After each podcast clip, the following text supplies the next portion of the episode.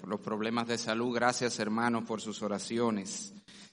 La verdad que fueron esas oraciones que nos sostuvieron en esa gran, gran aflicción que tuvimos. Yo pasé por todas las etapas, hermanos. Pasé por la etapa donde dice Pablo en 2 los Corintios que perdió toda esperanza de conservar la vida. Yo pasé por esa. Pero si usted cree que esa fue grande, esa no fue nada. Yo llegué a una más profunda donde ya no fue que perdí la esperanza, era que se lo estaba pidiendo al Señor. Señor, llévame contigo, ya, ya, ya yo no aguanto más esta noche, esta fiebre, este malestar. Pero gracias a Dios el Señor oyó la oración de su pueblo y aquí estamos.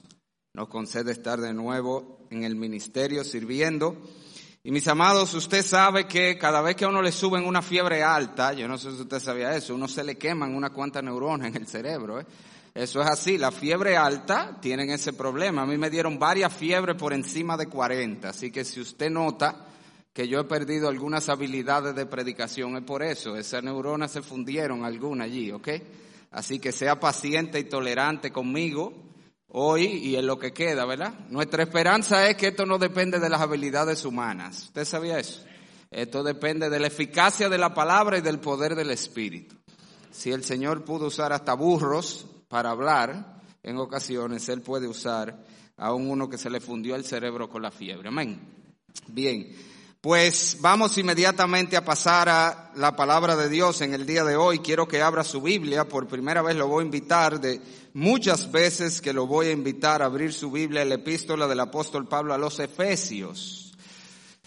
Habiendo concluido nuestro estudio de la primera epístola del apóstol Pablo a Timoteo, que tiene como propósito central, según vimos, enseñarnos cómo conducirnos en la iglesia local, entendimos que después, por supuesto, después de meditar y orar mucho, que la, la, ruta correcta a seguir era estudiar la epístola a los Efesios. Y la razón es porque esta epístola también tiene como tema central la iglesia, pero ya en un sentido mucho más amplio.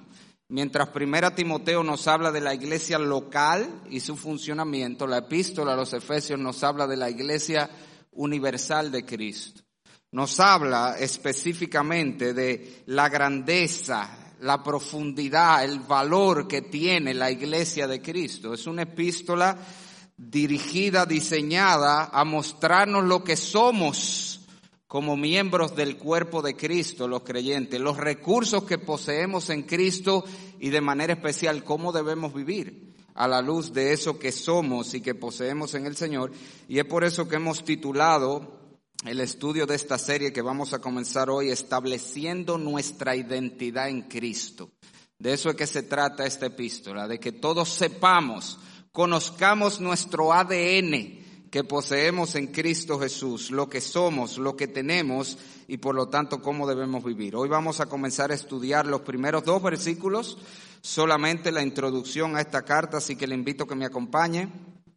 Efesios capítulo 1, vamos a leer versículos 1 y 2, dice la palabra de Dios, Pablo, apóstol de Jesucristo por la voluntad de Dios, a los santos y fieles en Cristo Jesús que están en Éfeso, gracia y paz a vosotros, de Dios nuestro Padre y del Señor Jesucristo.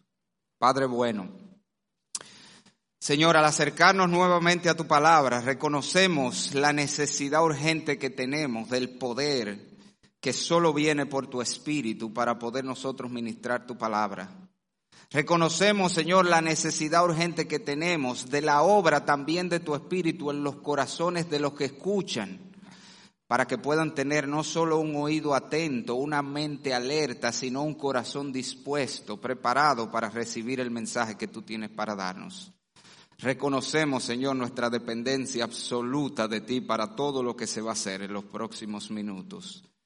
Danos pues de tu gracia y manifiéstate en medio nuestro, haciendo la obra en cada corazón.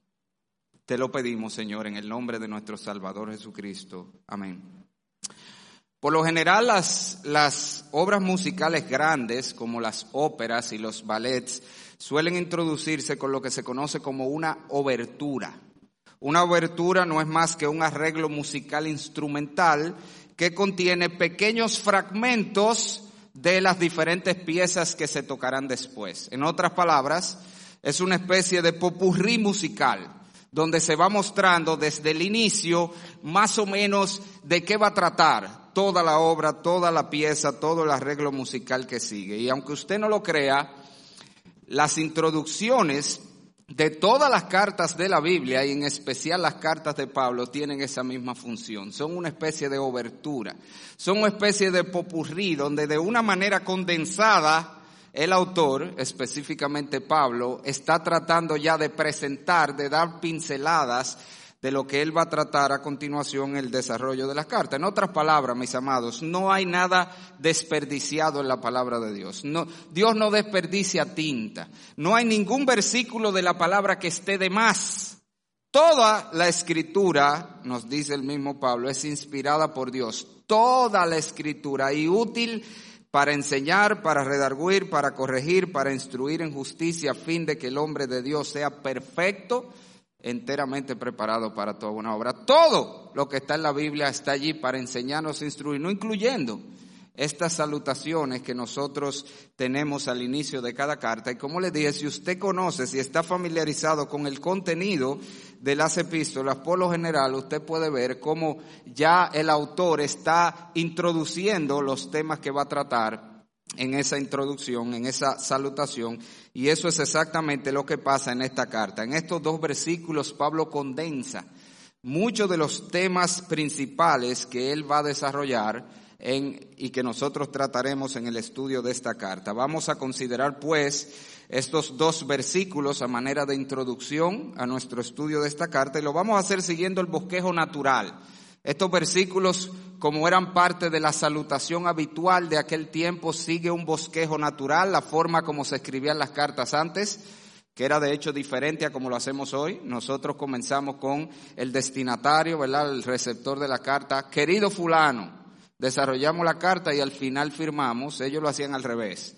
Ellos comenzaban con el remitente, con el escritor, con el autor, luego entonces a quién está dirigida la carta, venía un saludo y entonces el desarrollo. Así que ese es el bosquejo natural del pasaje y es como lo vamos a estudiar. Así que si usted mira conmigo, el pasaje comienza claramente presentándonos el remitente, el escritor, el autor humano de esta carta y el autor se identifica por su nombre de pila que es Pablo. ¿Quién escribió esta carta? Pablo. Y la verdad que solo el hecho de que Dios haya inspirado al apóstol Pablo específicamente para escribirnos una carta sobre la grandeza de la iglesia de Cristo, sobre la gloria de la iglesia de Cristo, ya tiene un gran mensaje para nosotros, hermanos.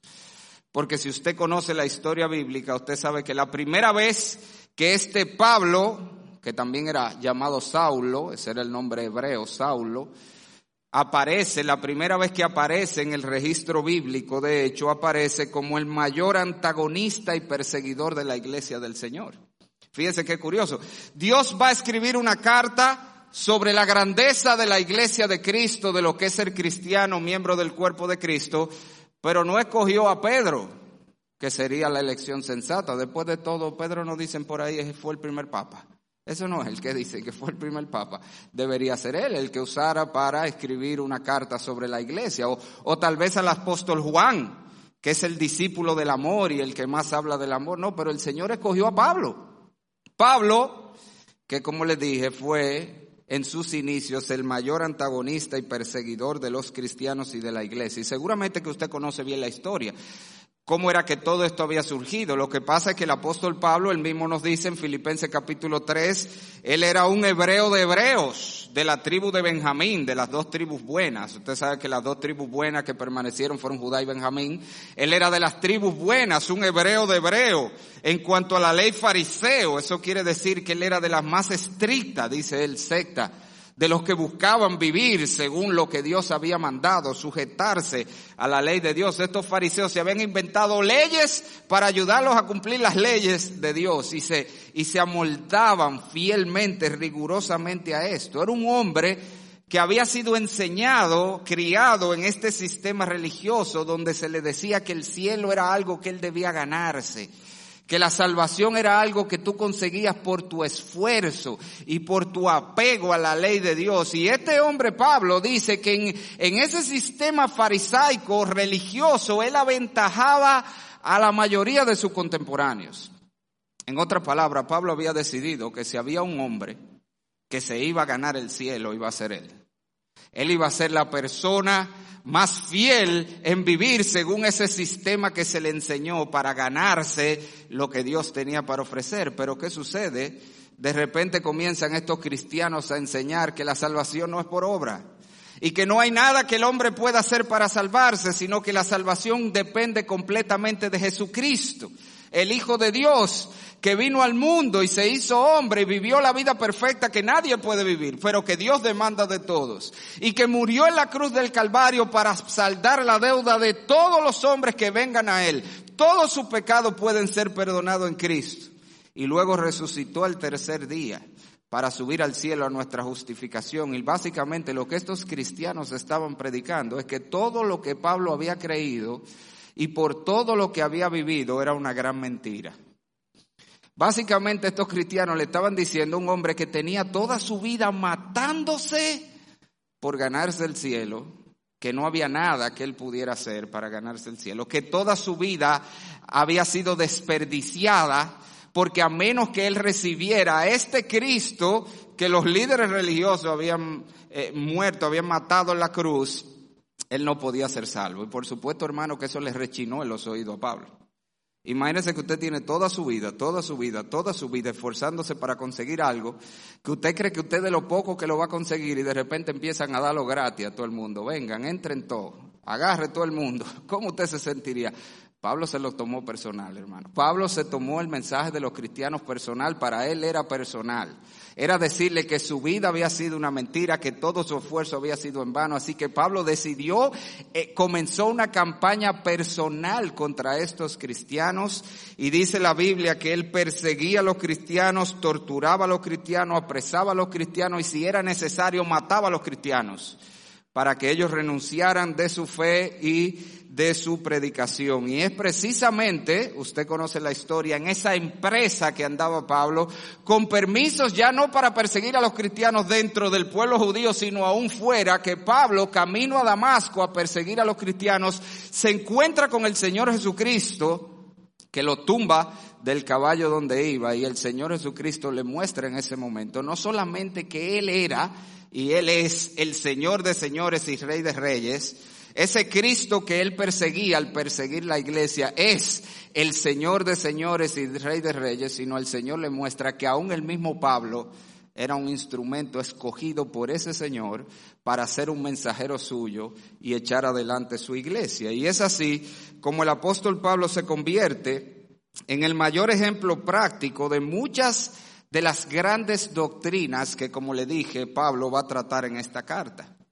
Para empezar, el apóstol Pablo es el ejemplo máximo de la elección soberana de Dios. ¿Usted quiere saber si la salvación se trata de una decisión humana primeramente o de un acto soberano de la voluntad de Dios? Nada más mire a Pablo. Sí, es verdad, hermano, nosotros hacemos énfasis en que la gente tiene que tomar una decisión por Cristo y le animamos, tome una decisión, tome una decisión, tome una decisión. Y es, es verdad que hay que tomar una decisión por Cristo, pero al final del día esto no se trata de una decisión humana primero sino se trata de la voluntad soberana de Dios que escoge por gracia desde antes de la fundación del mundo. Y si usted quiere saber si eso es así, solo mire el caso de Pablo. No es que el Señor mira a través del corredor del tiempo, como vamos a ver que muchos dicen, y dice, ah, mira, este quiere buscar de Cristo y este quiere, déjame escogerlo. No, no, Pablo no estaba buscando de Cristo. Lo último que Pablo tenía en su mente cuando Cristo lo encontró y lo llamó soberanamente a salvación era seguir a Cristo. Él andaba con toda su fuerza en el camino contrario, pero el Señor que por gracia y soberanamente lo escogió, soberanamente lo llamó y lo comisionó para ser un mensajero suyo. Y eso es precisamente como Pablo comienza esta carta. Lo vamos a ver a partir de la semana que viene, que Pablo comienza en ese versículo 3 diciéndonos que la salvación es ante todo un acto soberano de la voluntad de Dios que por gracia escoge. Y Pablo, otra vez, es el mayor ejemplo de eso. Dios soberanamente elige y llama a salvación, pero Pablo también es el mayor ejemplo de la misericordia y gracia salvadora de Dios. Otros temas muy sazonados en esta carta. Por gracia sois salvos por medio de la fe. Pero Dios en su gran misericordia nos amó. Y Pablo va a sazonar mucho el hecho de que esto no tiene que ver con nuestras obras, de que no tiene que ver con lo bueno que somos. Todo depende de la gracia, la misericordia de Dios para con los hombres. Y otra vez, el mayor ejemplo es Pablo. Si hay un hombre, hermanos, que no se merecía la salvación, era Pablo.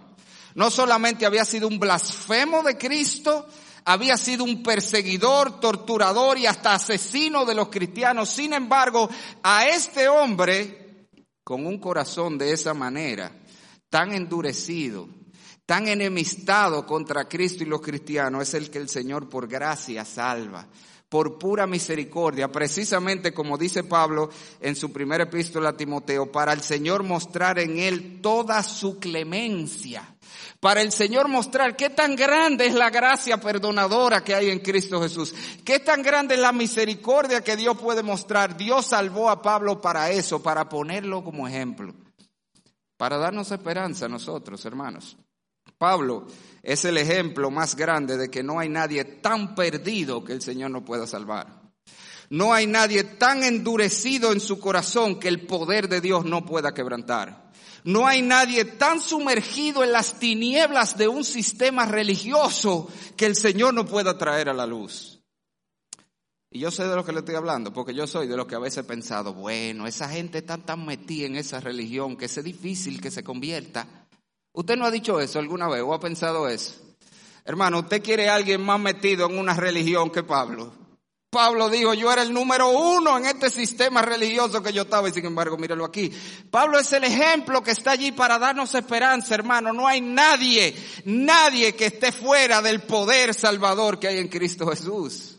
Él es el ejemplo máximo de eso. Pero Pablo también es el ejemplo máximo del poder transformador de Dios en la vida de los hombres. Otro tema muy importante que Pablo va a tratar. De hecho, vaya conmigo ahí mismo, doble su página, mueva su, su, dedito un chin para que no se me duerman. Efesios capítulo 3, en el versículo 20. Este pasaje es muy importante en esta carta y está allí en un punto trascendental donde Pablo va a hacer la transición entre lo que somos en Cristo y cómo debemos vivir. Y nosotros con frecuencia usamos ese pasaje para referirnos a todas las cosas que Dios hace en general en nuestra vida y aplica. Pero no es de eso que Pablo está hablando. Pablo está hablando del poder de Dios para cambiarnos, hermanos. Mire lo que dice. Y aquel que es poderoso para hacer todas las cosas mucho más abundantemente de lo que pedimos o entendemos según el poder que actúa en nosotros. A Él sea gloria en la iglesia, en Cristo Jesús, por todas las edades, por los siglos de los siglos. Amén. Fíjese lo que Pablo está diciendo. El poder que actúa en nosotros no es a través de nosotros. Él no está diciendo lo que Dios puede hacer a través de nosotros, que por cierto es muchísimo cuando usted ve la historia, las grandes cosas que Dios puede hacer con hombres pequeñitos. Pero Él no está hablando de eso, Él está hablando del poder que actúa en nosotros. El poder transformador de Cristo en la vida de una persona. Y él dice, Dios es poderoso, hermano, para hacer todas las cosas mucho más abundante de lo que pedimos o entendemos. Dios puede transformar la vida de un hombre, no solamente más de lo que le pedimos, más de lo que nosotros somos capaces de entender que Él puede hacer. Dios puede transformar nuestra vida, la vida de nuestros hijos, la vida de nuestro cónyuge, la vida de quien sea, mucho más de lo que tú te imaginas que Él es capaz de hacer. Ese es el poder asombroso que obra en la vida de los creyentes. Y hermano, mire, todo esto está allí para darnos esperanza. Pablo está allí para darnos esperanza. Si este hombre tan endurecido, si este hombre tan intolerante, tan severo, tan aborrecedor de Dios pudo convertirse en el hombre que más amaba a Cristo y que estuvo dispuesto a dar su vida como efectivamente lo hizo por Cristo y porque otros conocieran a Cristo, pues mira, no hay nadie que el Señor no pueda cambiar. No hay nadie que el Señor no pueda hacer una obra que nos quedemos con la boca abierta y digamos, wow. Y eso puede ser hasta contigo mismo. Esa es la esperanza que yo le doy a mi esposa, la pobre que tiene que cargar conmigo. Y yo le digo, mami, no te preocupes, que Dios es poderoso para cambiarme. Sigue orando, no te canses de orar, que el Señor es poderoso para hacer más de lo que tú te imaginas que Él puede hacer en mí. Pablo es el ejemplo de ese poder transformador, pero si miramos el texto una vez más, el apóstol Pablo no solo se presenta aquí, introduce su carta con su nombre de pila Pablo, sino que nos presenta además su título o su cargo en la iglesia, que es Pablo, apóstol de Jesucristo por la voluntad de Dios. Y por supuesto lo que Pablo está presentando aquí son sus credenciales. Esto es cuando el policía saca la placa y le enseña. O cuando el médico pone el título aquí arriba, ¿verdad? Que que lo identifica como alguien capacitado, alguien autorizado para hacer lo que va a hacer. Eso es lo que el apóstol Pablo está diciendo. Él está presentando su título oficial en la iglesia que lo capacitaba y acreditaba para escribir esta carta en nombre de Cristo a su iglesia. Recuerde que, o no sé si usted sabía, la palabra apóstol, lo que significa literalmente, si lo fuésemos a traducir, es enviado. Lo que nosotros tenemos en nuestra Biblia no es una traducción, es una transliteración. Se tomó la palabra a sí mismo del, del idioma griego, apóstolos, y se llevó al español, apóstol.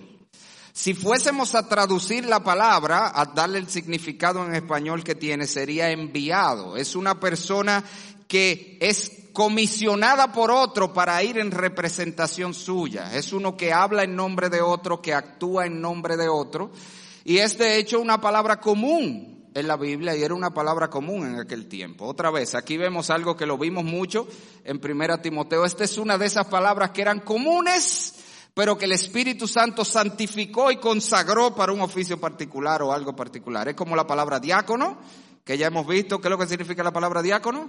Siervo, sirviente. Es un sirviente cualquiera, pero la Biblia lo puso aparte y, estableció el oficio de diácono y por eso se, se, translitera en nuestra Biblia, para que sepamos que está hablando del oficio en ocasiones, no de un simple siervo.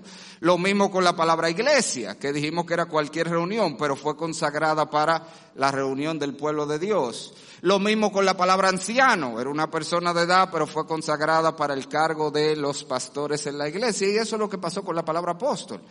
Era simplemente la palabra enviado, pero que fue separada para un uso particular, para un oficio especial en la iglesia, que eran los apóstoles. Ahora, precisamente, y esto es muy importante, hermano, quiero que me atienda aquí, precisamente porque era una palabra común, la palabra enviado, simple y sencillamente, se usa en otros pasajes de la Biblia en ese sentido común y ordinario.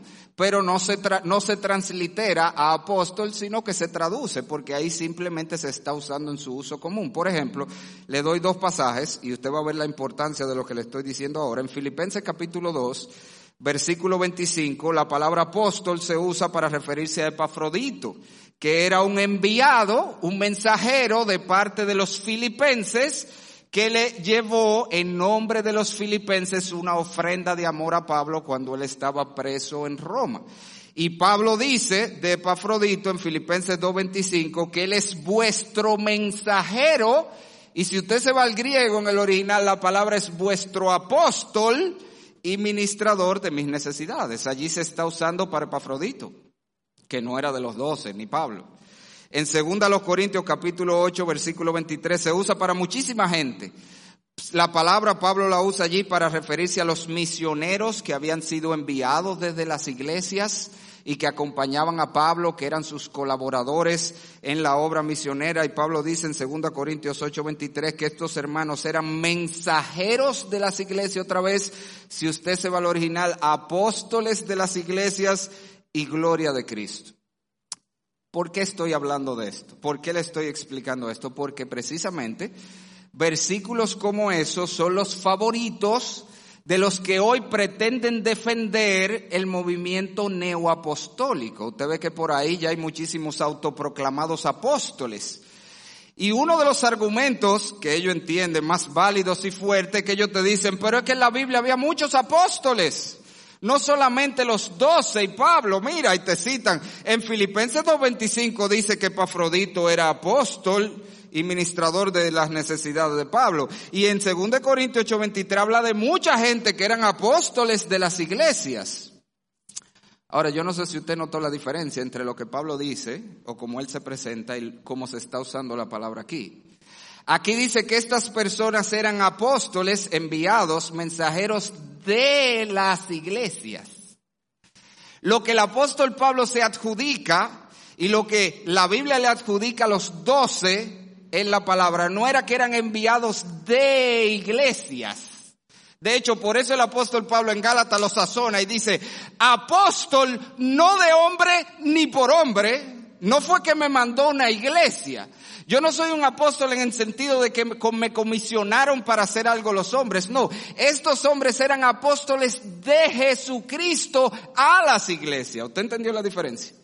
No eran apóstoles de las iglesias, eran apóstoles de Jesucristo, enviados de Cristo, comisionados por Cristo a las iglesias. Y ese uso de la palabra, en ese sentido oficial técnico, solamente existe para los doce y Pablo.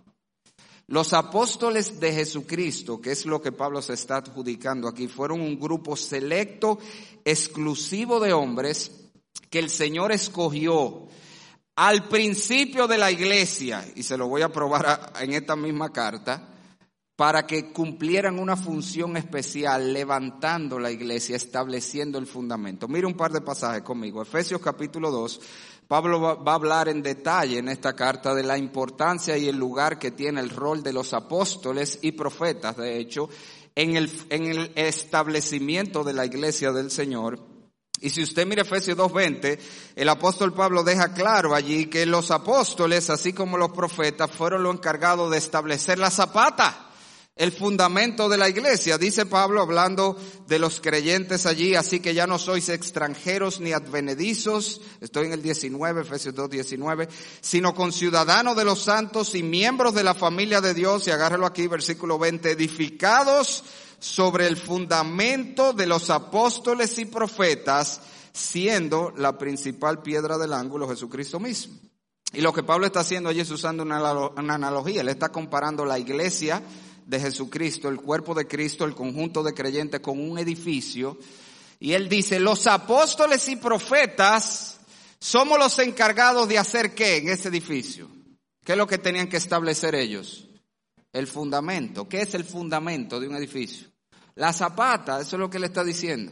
La misión, literalmente en el original es la zapata lo que dice, es lo que se ponía para empezar a edificar encima de. Y lo que él está diciendo es la función de los apóstoles, así como de los profetas en el primer siglo y en el Antiguo Testamento, de hecho, era sentar la zapata, hacer la base sobre la que se iba a edificar la iglesia. ¿Qué significa eso, hermano? Si nosotros decimos que todavía hay apóstoles hoy, en el 2021, ¿qué nosotros estamos diciendo de la iglesia de Cristo? ¿Qué estamos diciendo? Que estamos en zapata. O sea que todo está empezando ahora todavía. Ahora es que falta mambo, porque estamos en zapata. Esa era la función de los apóstoles y los profetas, establecer la zapata sobre la que se iba a edificar el edificio. Pero no solo eso, mire Efesios 3, versículo 4 al 5. El apóstol Pablo nos dice que los apóstoles y profetas eran también los instrumentos enviados por el Señor para dejarnos la revelación escrita, la palabra de Dios. Mírelo conmigo. Efesios 3, versículo 4. Leyendo, ojo con eso, leyendo, está hablando de qué? Escrito, revelación escrita. Leyendo lo cual podéis entender cuál sea mi conocimiento en el misterio de Cristo Misterio que en otras generaciones no se dio a conocer a los hijos de los hombres como ahora es revelado, ojo, revelado a sus santos apóstoles y profetas por el Espíritu. En otras palabras, nuevamente, ¿cuál era la función de los apóstoles y profetas en el primer siglo, que son los únicos que han existido? Completar la revelación escrita de Dios dejarnos la Biblia por escrito para que nosotros ahora leyendo podamos entender completamente la revelación de Dios, el misterio de Cristo. Tarará, tarará. Entonces, otra vez, si yo digo que hoy hay apóstoles y profetas, ¿qué yo estoy diciendo? ¿Qué yo estoy diciendo? Que todavía la Biblia no se ha acabado, que todavía está abierto esto. Necesitaríamos entonces ver las cartas de esos apóstoles que vengan y añadan a la Biblia. ¿Usted está entendiendo? Esa es la razón por la que claramente nosotros entendemos por lo que la Biblia dice que no hay apóstoles ni profetas hoy. Eso no existe. De hecho, no existen desde el primer siglo. Y la iglesia nunca reclamó tener apóstoles y profetas hasta hace solo algunos años, donde vinieron con todo este invento del movimiento neoapostólico y hombres que el cargo de pastor le quedaba chiquito y comenzaron a nombrarse apóstoles y profetas ellos mismos y a exaltarse por encima de los demás, pero eso no existe. No está en la Biblia, no es cristianismo histórico. La iglesia siempre entendió que los apóstoles fueron doce más Pablo y junto con los profetas sentaron la base de la iglesia, nos dejaron la revelación y a partir de ahí la iglesia es edificada sobre el fundamento de ellos. Y en ese sentido la iglesia sigue siendo apostólica, déjeme decirle. La iglesia de hoy sigue siendo apostólica y sigue siendo profética.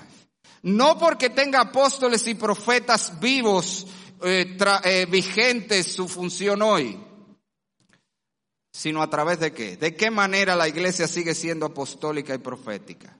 ¿Cómo te cree? ¿Cómo es?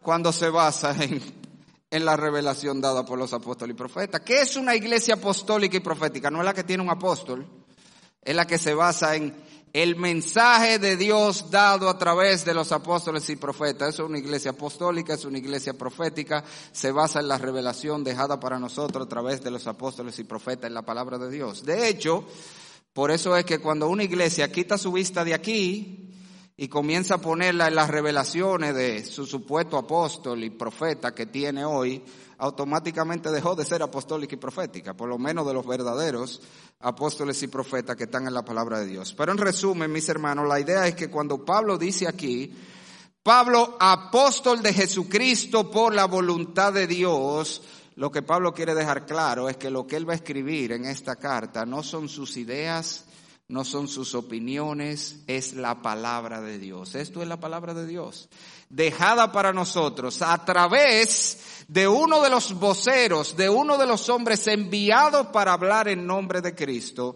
que fue el apóstol Pablo. Ahora, si nosotros miramos el pasaje nuevamente, el segundo elemento en esta introducción es los receptores. Esa era la forma. Primero, quién es el remitente, quien es que escribe, y luego se identifica a quién le escribe. Y Pablo dice aquí, versículo 1, Pablo apóstol de Jesucristo, por la voluntad de Dios, y agárrelo aquí, a los santos y fieles en Cristo Jesús que están en Éfeso. Y esta es una de las descripciones más condensadas, pero a la vez más completas que encontramos en la Biblia de lo que es un cristiano miembro real del cuerpo de Cristo, la iglesia. Pablo describe aquí a los cristianos de tres maneras diferentes. Si usted mira el texto, lo primero que nos da es una descripción práctica. ¿Quiénes son los cristianos, miembros de la iglesia de Cristo? Son los santos y fieles.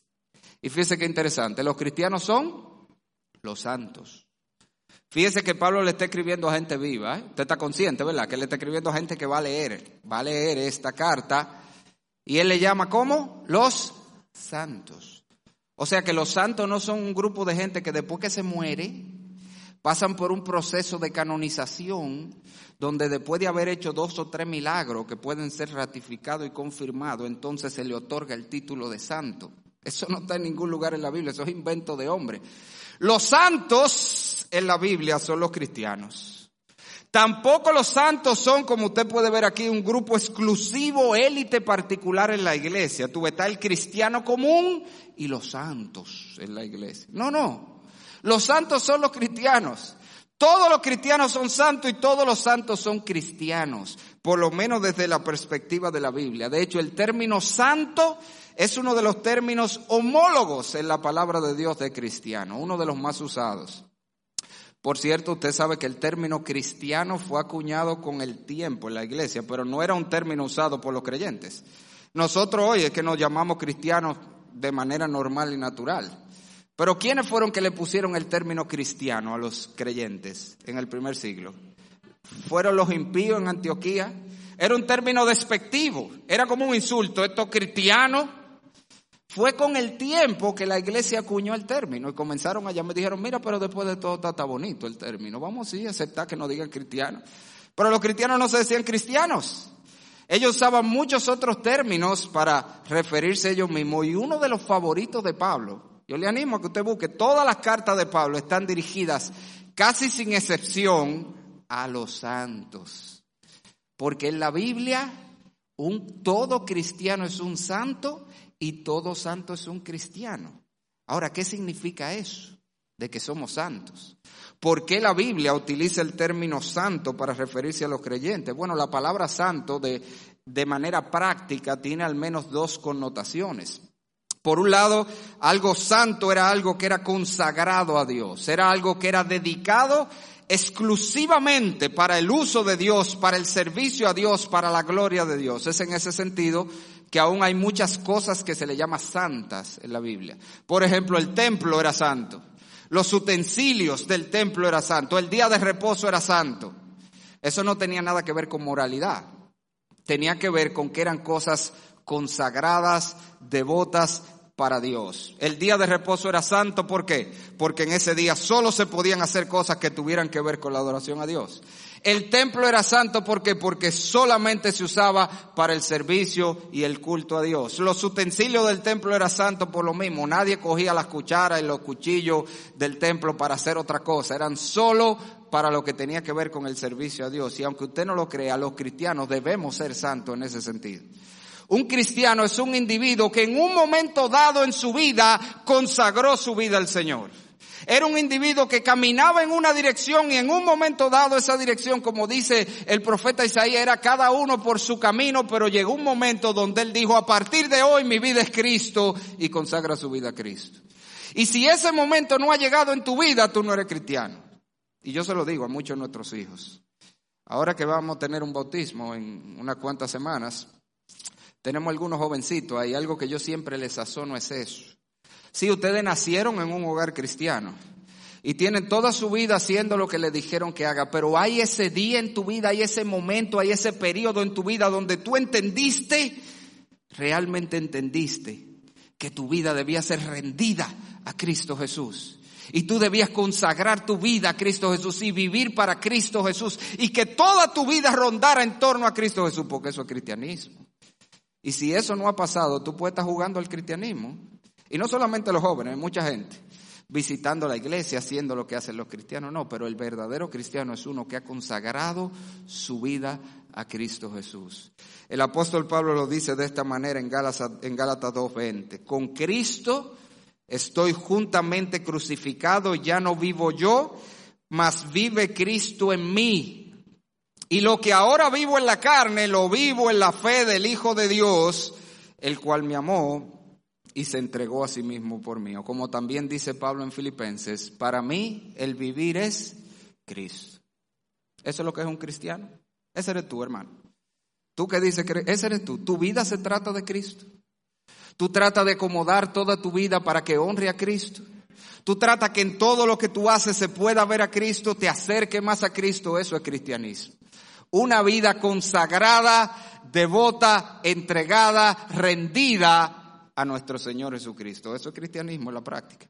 Pero la palabra santo no solamente denota este aspecto de, de nosotros dedicar nuestra vida al servicio y la gloria del Señor, sino que tiene que ver también en su sentido práctico con ser transformado moralmente. Fíjese que el primer asunto no tiene mucho que ver con moralidad, sino con lo que estoy haciendo, pero también la palabra se usa en el sentido moral para hablar de alguien que está siendo moralmente conformado a la imagen del Señor. De hecho, en esta misma carta, en Efesios capítulo 4, yo le dije que esta introducción lo que tiene es pincelado de lo que Pablo va a tratar después. El apóstol Pablo en Efesios 4, versículo 22, dice precisamente que de lo que se trata la vida cristiana es de este despojarnos del viejo hombre para ahora vestirnos del nuevo creado. Vamos a leerlo. Efesios 4, 22 en adelante. En cuanto a la pasada manera de vivir, despojaos del viejo hombre que está viciado conforme a los deseos engañosos y renovaos en el espíritu de vuestra mente, y agárralo aquí, vestíos del nuevo hombre creado según Dios, a la imagen de Dios, en la justicia y santidad de la verdad. ¿Qué es un cristiano? Es una persona que va caminando. Como yo le he dicho, esto no se trata de perfección, pero de dirección. Es una persona que va dejando atrás los viejos hábitos, las viejas costumbres, los viejos vicios, las viejas mañas, y va creciendo en la conformidad de Cristo. Y va creciendo en la imagen moral de Dios, en la justicia y santidad de la verdad. Pablo usa también esta palabra santo en ese sentido en Efesios 5, hablando de la función de los maridos de santificar a su mujer, como Cristo lo hace a la iglesia. Y dice, maridos, amad a vuestras mujeres, así como Cristo amó a la iglesia y se entregó a sí mismo por ella, oiga, para santificarla ¿Y cómo es eso? Habiéndola purificado en el lavamiento del agua por la palabra, a fin de presentársela a sí mismo una iglesia gloriosa que no tuviese mancha, ni arruga, ni cosas semejantes, sino que fuese santa y sin mancha. ¿Qué es un santo? Alguien que no peca, no, pero alguien que va, como decía el difunto Jerry Bridges, hoy con el Señor, alguien que está en pos de la santidad. Alguien que va creciendo en esa conformidad a la imagen de Cristo. Un cristiano es uno que un día consagró su vida al Señor y a partir de allí está creciendo en la gracia de Dios para parecerse más a Cristo. Y te pregunto, hermano, otra vez, porque esto se trata de eso, de uno mirarse a la luz de esta descripción de un cristiano. ¿Está creciendo la imagen? Joven, ¿está creciendo la imagen de Cristo? Cada día más vas dejando de ser ese que eras para ser alguien nuevo a la semejanza del Señor, hermano, amado, hermana, amada. De eso se trata ser cristiano. Eso es un cristiano en la práctica. Pero Pablo no solamente describe aquí a los cristianos como los santos, sino que además nos describe de una forma práctica como los fieles. A los santos y fieles. Y la palabra fiel también puede tener dos connotaciones en la Biblia. La palabra fiel puede simplemente significar creyente, alguien que cree ciertas verdades. De hecho, en Juan capítulo 20, versículo 27, esa es la palabra que el Señor usa cuando confronta a Tomás con su incredulidad. Usted se acuerda que Tomás no estuvo cuando el Señor apareció la primera vez a los, a los bueno, en ese momento diez, y eh, Tomás no creyó. Yo le dijeron, el Señor nos apareció. Él dijo, no, no, no. Si yo no lo veo y no pongo mi dedo eh, eh, en los hoyitos de la mano y, mi mano en el costado, no creeré. Y el Señor se le aparece siete días después y le dice, ven, Tomás, ven. ¿Qué es lo que tú necesitas? Ven, mete el dedito, ven. Ven, por la mano aquí. Y le dice el Señor con esta palabra, y no seas incrédulo, sino creyente. Exactamente la misma palabra que Pablo usa cuando describe a los creyentes en Efesios 1 como fieles. Y la idea, mis hermanos, y esto es muy importante, es que ser cristiano no solamente se trata de amoldarse a un cierto estilo de vida. Hay ciertas verdades que un verdadero cristiano cree y acepta. Y eso es importante. ¿Por qué? Porque si se tratara solo de amoldarse a cierto estilo de vida, pues déjeme decirle, todas las sectas y grupos pseudo cristianos tendríamos que aceptarlo como cristiano, a toda esa gente. Porque todos los grupos falsos pseudo cristianos tienen un código de conducta al que exigen que la gente se apegue, generalmente como manda la palabra, y le demandan a la gente que viva de esa manera. De hecho, son muy rigurosos porque como todo, te dicen que tú te vas a ganar el cielo si vives así. Pero no basta con amoldarse a un estilo de vida. Hay ciertas verdades que son fundamentales para usted llamarse cristiano. Hay ciertas cosas que usted tiene que creer y aceptar, especialmente aquellas verdades que tienen que ver con la persona de Cristo. Por eso que el apóstol Juan en su primera carta, en los versículos 1 al 4, comienza diciendo, si usted no cree en el Cristo que le predicamos los apóstoles, usted no es cristiano. Tan sencillo como eso. Usted puede andar con un crucifijo, usted puede llamarse cristiano, puede andar con un gafete aquí que diga Iglesia de Jesucristo los santos de los últimos días, andar con su mochilita, andar con la colbatica y la cosa repartiendo paquito. Usted puede hacer lo que usted quiera, pero si usted no cree en el Cristo que predicaron los apóstoles, usted no es cristiano. Usted no es cristiano. Hay verdades que son fundamentales que todo cristiano debe creer y aceptar, verdades como la deidad de Cristo, la humanidad de Cristo, la muerte vicaria de Cristo en la cruz, el hecho de que la Biblia enseña que hay un, un, un solo mediador entre Dios y los hombres. Si usted cree que hay más mediador entre Dios y los hombres, usted no es cristiano, aunque crea que sí, y aunque tenga un crucifijo pegado ahí. El cristiano cree que hay un mediador, un redentor que es Cristo Jesús, más nadie. Si usted no cree eso, usted no es cristiano. Usted tiene que aceptar las verdades que la Biblia nos presenta sobre nuestro Señor Jesucristo. Así que un cristiano fiel, en el sentido de que cree ciertas verdades, pero no solamente las cree en la cabeza, sino que su vida se amolda para conformarse a esas verdades y esa es la segunda manera como se usa la palabra fiel, de hecho en esta misma carta, yo creo que a eso que Pablo se está refiriendo, cuando dice que los cristianos son los santos y los fieles, la palabra fiel también implica a alguien que vive según lo que se espera de él. De hecho, mire en el capítulo 6, versículo 21 de esta carta a los Efesios, el apóstol Pablo llama a Tíquico allí, hermano amado y fiel ministro, la misma palabra. Los santos y fieles, aquí le llama fiel ministro. ¿Por qué era un fiel ministro? Porque cumplía con sus deberes como ministro del Señor. En ese sentido, ¿qué es un cristiano? Una persona fiel, es decir, una persona que vive según lo que se espera de un cristiano. Eso es elemental, pero increíblemente hay que decirlo. Porque hoy tenemos gente que vive como un hijo del diablo, pero adivine qué. Él dice que es hijo de Dios. Yo no entiendo eso. Viven como hijos del diablo, y no lo, eso es lo que la Biblia dice. Yo no, no estoy usando ese término de manera despectiva. La Biblia dice están los hijos de Dios y los hijos del diablo. ¿Y por qué se conocen cada uno? Por las obras, por cómo viven. No, pero tenemos en la iglesia un reguero de, de, de, y voy otra vez con los muchachos. ¿Por qué será que él se la coge con los jóvenes? Pero es que son los, tú lo ves, ellos son hijos de Dios, pero viven como un hijo del diablo. Y entonces, no, es que el cristiano vive como un cristiano. Si tú eres cristiano, tú debes portarte como un cristiano en tu casa, en el colegio, en el trabajo, donde sea. Tú tengas la actitud, la conducta de un cristiano. Un cristiano es fiel. Él vive como lo que se supone que él es.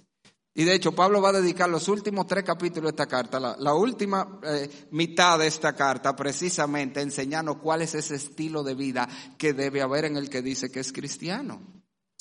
Ahora eso por supuesto no significa que los cristianos no dan metida de pata, hermano. Porque nadie es perfecto, otra vez. Sí, sí, estamos en la carne y estamos en un mundo caído y vamos a tener momentos de baja espiritual donde no vamos a parecer cristianos y vamos a hacer muchas cosas que no son de cristianos, pero en general, en promedio, la vida de un cristiano mostrará ese cristianismo de una manera práctica. Busca un pasaje conmigo. A mí siempre me ha llamado la atención porque siempre he dicho, mira, así debe ser el resumen de la vida de todo cristiano. Busque primero de Reyes, primer libro de Reyes, mueva su dedito otra vez, mueva su Biblia para que se me despierte. En primero de Reyes, capítulo 15, versículo 5, mire cómo la Biblia resume la vida de David. Un solo versículo, resumir la vida de David. Este debe ser el resumen de la vida de todo cristiano. Así pudiera, debería poder resumirse la vida de todo cristiano. Dice primero de Reyes 15:5, por cuanto David había hecho lo recto ante los ojos de Jehová y de ninguna cosa que le mandase se había apartado en todos los días de su vida, y agarre aquí, salvo, excepto en lo tocante Urias David fue perfecto, para nada. Dios metía de pata, pero unos bloopers tremendo. Pero esos bloopers, esa metida de pata, ¿usted sabe qué eran en su vida? El excepto. En general, David era un hombre piadoso, temeroso de Dios, que amaba a Dios y obedecía a Dios en todo, con algunos exceptos. Esa es tu vida. Porque penosamente, y óigame otra vez, voy a hablar a los padres aquí. Yo veo, padre, mi hermano, pero ¿cómo es que nos cegamos de esta manera? Sí, mi hijo es cristiano, pastor, él es cristiano. Mire, él un día hizo tal cosa. O sea que en la vida de tus hijos el excepto es cuando se portó como cristiano y él es cristiano por eso. Porque hubo un día que él se levantó que quería ir a la iglesia. Todos los otros es atacándolo y tumbándolo de la cama. Pero mire, él se levantó y que él quería venir. No, hermano, el excepto el excepto en la vida de tus hijos es cuando no se portó como cristiano.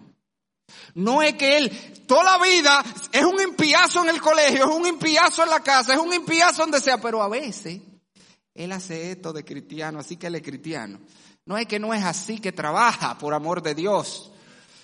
Es que de manera general él está buscando la gracia de Dios para vivir como un hijo de Dios y tiene sus exceptos donde se dejó llevar, donde hizo tal cosa, donde Dios la metía de pata, hay los exceptos. Pero en general un cristiano es una persona fiel, es una persona que vive como se espera de él. Si usted mira el texto, y yo sé que me estoy tomando mi tiempo, pero yo tenía mucho sin predicar, yo tengo tiempo guardado en reserva. Todavía me falta mambo aquí, así que acomódese bien. Lo segundo que vemos que Pablo nos dice aquí de esta descripción del cristiano, no es solamente una descripción práctica, los cristianos son los santos y fieles, sino que nos da una descripción espiritual y dice, son los santos y fieles en Cristo Jesús. Y esto es sumamente importante. Esa frasecita en Cristo, hermano, es una de las frases principales de esta carta. Por eso fue que le pusimos por nombre eh, estableciendo nuestra identidad en Cristo porque de esa es la esencia de esta carta. Pablo nos va a hablar de lo que somos en Cristo, de hecho, por lo menos 25 veces en una carta de solo seis capítulos, por lo menos 25 veces Pablo dice en Cristo, en Él. El cristianismo se trata de lo que somos en Cristo, de lo que hemos recibido en Cristo, de lo que tenemos en Cristo, de lo que podemos hacer en Cristo. Ese es el cristianismo. Un cristiano es uno que está en Cristo. Y esto nos introduce a una de las verdades más asombrosas, más grandiosas y más inexplicables de la Biblia, hermano. Pero cuando la Biblia dice que estamos en Cristo, eso no es una figura literaria. Es que literalmente en la esfera espiritual nosotros estamos unidos al Señor. ¿Usted sabía eso? ¿Usted entiende eso? Vamos a empezar por ahí, pues yo no lo entiendo.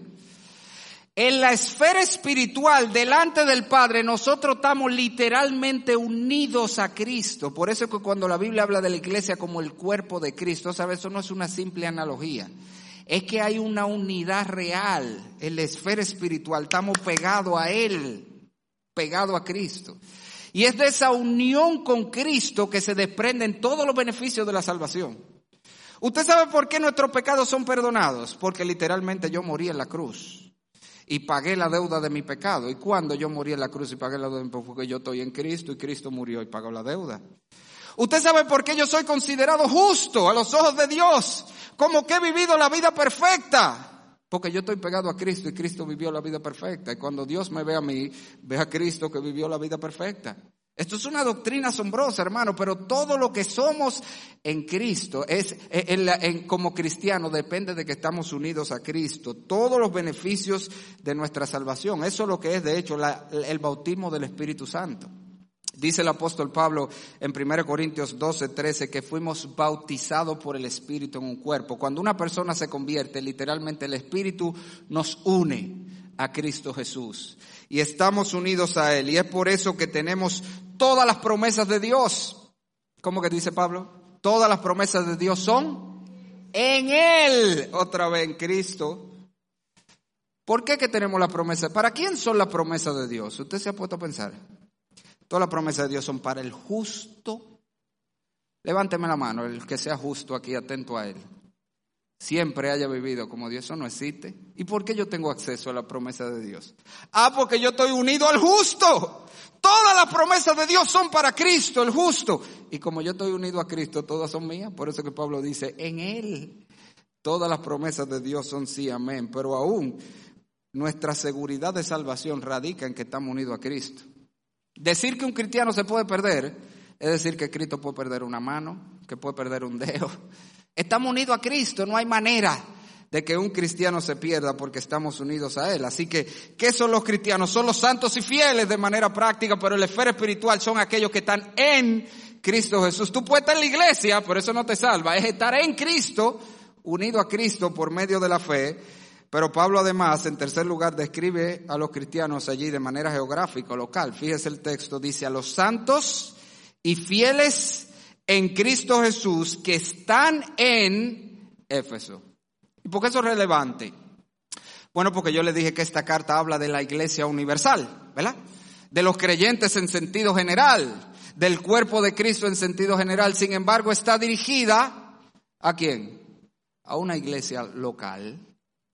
¿Y cuál es la relevancia de eso? O que nos enseña algo muy importante. Todos los creyentes todos los verdaderos creyentes que forman parte de la Iglesia Universal de Cristo están en una iglesia local y forman parte de una iglesia local. Óigame bien, eso es importante porque por ahí hay gente que cree que yo puedo tener mi cristianismo, eh, eh, el llanero solitario del cristianismo. Yo soy cristiano en mi casa, viendo videos de YouTube, mensajes, viendo los mensajes de, que predican en convertido a Cristo, yo en mi casa solo, sin ninguna relación con una iglesia local.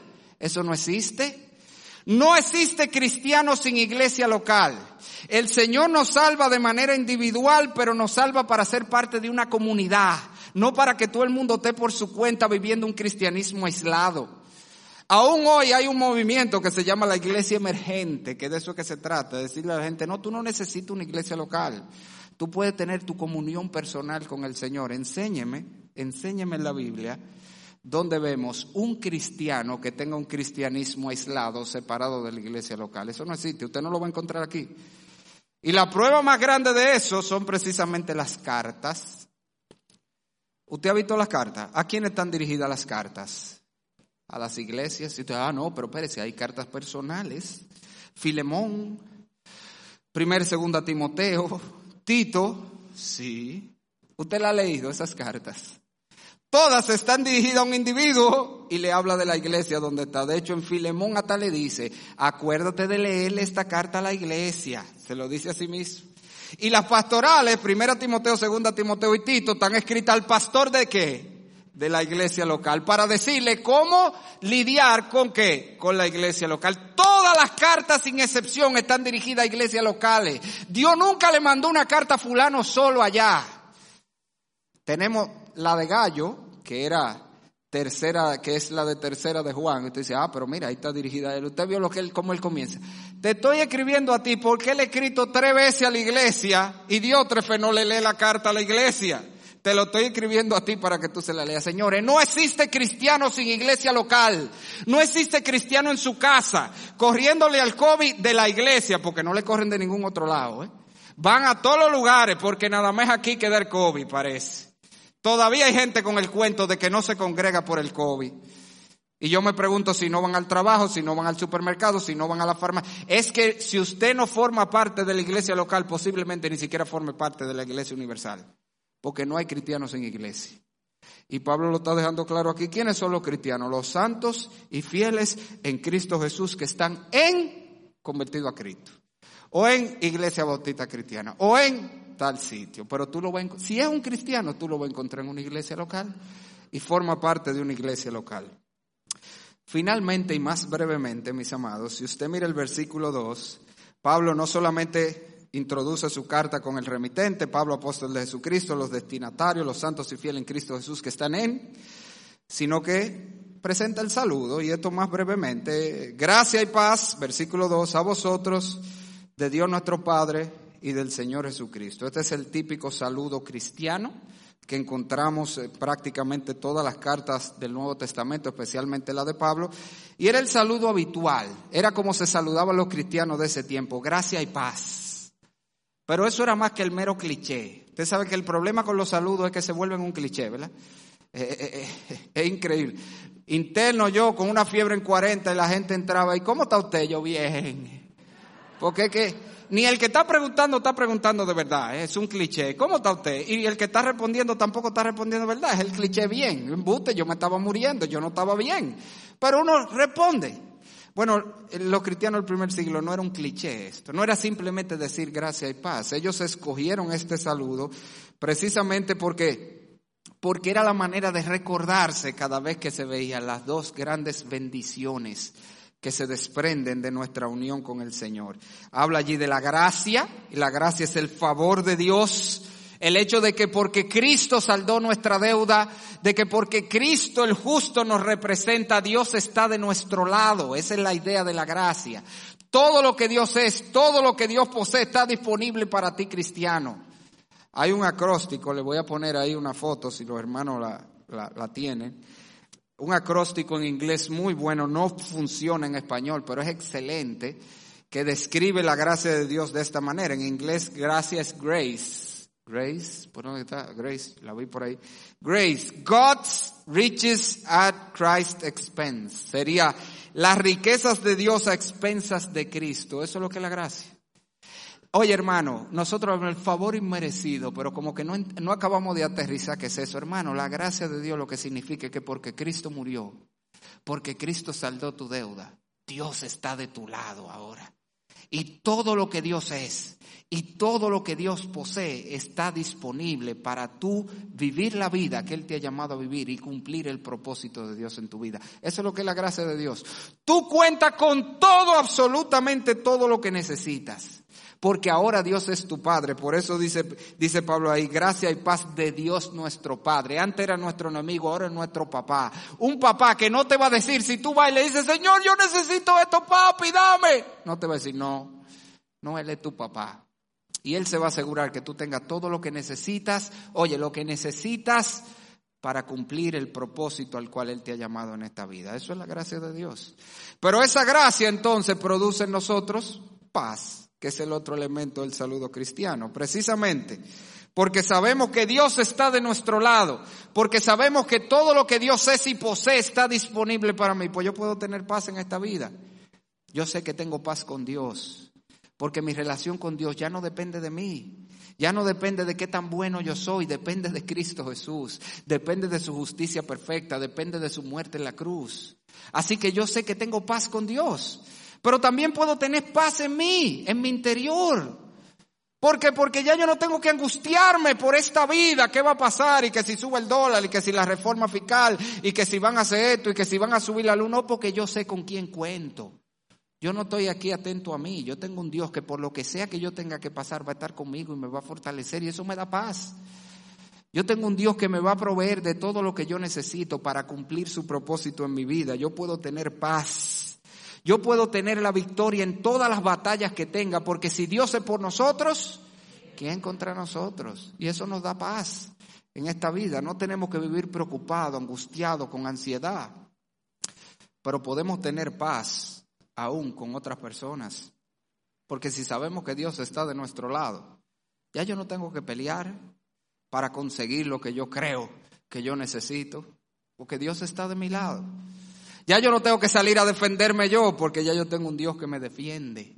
Así que yo puedo tener paz con otros, con Dios, conmigo, y ese es el fruto de esa relación con Cristo. Y vamos a ver a lo largo de esta carta cómo el apóstol Pablo nos va a decir que el fruto, que la vida cristiana es una vida de paz en Cristo, por la gracia que nos ha sido dado en Él. Así que en conclusión, hermano, fíjese que esto solamente era la introducción, dos versiculitos, y fíjese todo lo que aquí dice todo lo que desempacamos, imagínense todo lo que nosotros vamos a desempacar en la medida que vamos estudiando esta carta, chin a chin. Yo no voy a coger esto rápido, es al pasito. Vamos a ir sacarle el jugo a esta carta. Esa es una carta que a mí me fascina. Mire, déjame decirle, mis hijos miden qué tanto me gustan los libros de la Biblia, por cuánto brinco yo doy cuando estamos haciendo lo devocional, porque yo me emociono, hermano. Yo, mire, mira lo que dice aquí. Y, voy dando brinco. y la única carta en la que yo brinco más que esta es en Romanos. Pero después, cuando yo estoy estudiando esta carta con mis hijos, meditando en ella en lo devocional, eso brinco y brinco, me encanta esta carta. Y yo sé que de estudiar esta carta, si nosotros la asimilamos, si venimos con un corazón dispuesto a decir, Señor, cámbiame por tu palabra, ayúdame a asimilar esto, a vivir esto, esto va a ser una bendición para nosotros como individuos y como iglesia. De hecho, escuché un testimonio del pastor MacArthur que decía que según él entiende, lo que llevó la iglesia de Grace Community, donde él es pastor hace ya como 40 años o 50 años, él dice que lo que llevó su iglesia de 500 miembros a 5.000 miembros fue precisamente el estudio y exposición y aplicación de la epístola a los Efesios.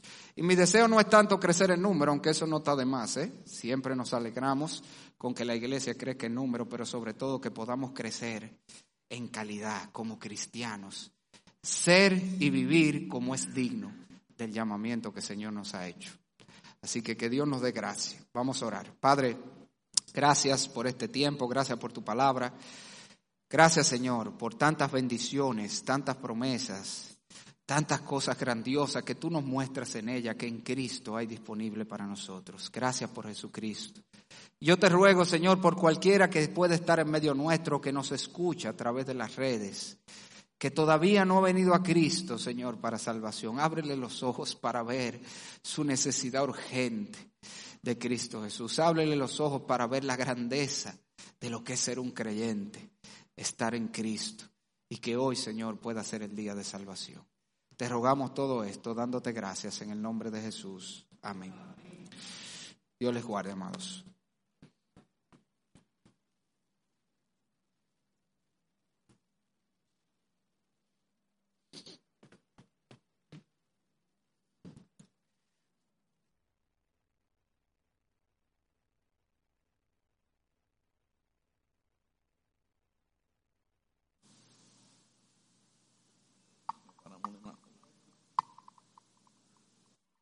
Oremos.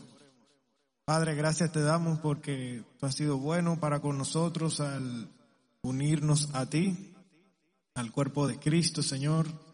Qué bueno es saber que te pertenecemos y que tú estás con nosotros en todo lo que hacemos. Por eso te damos gracias, por esa obra preciosa a favor nuestro. Y queremos ahora, Señor, que todo lo que recibimos también podamos apartar, devolviéndote, Señor, porque entendemos que todo lo que tenemos es porque tú lo provees y como dice tu palabra, como nos manda, Señor, a, poder también apartar para devolverte. Te rogamos que estas ofrendas sean recogidas para tus propósitos, Señor, se puedan cumplir en este, este país, en este lugar. Gracias por todo, Señor. A ti sea la honra y la gloria por todo. En nombre de Jesús.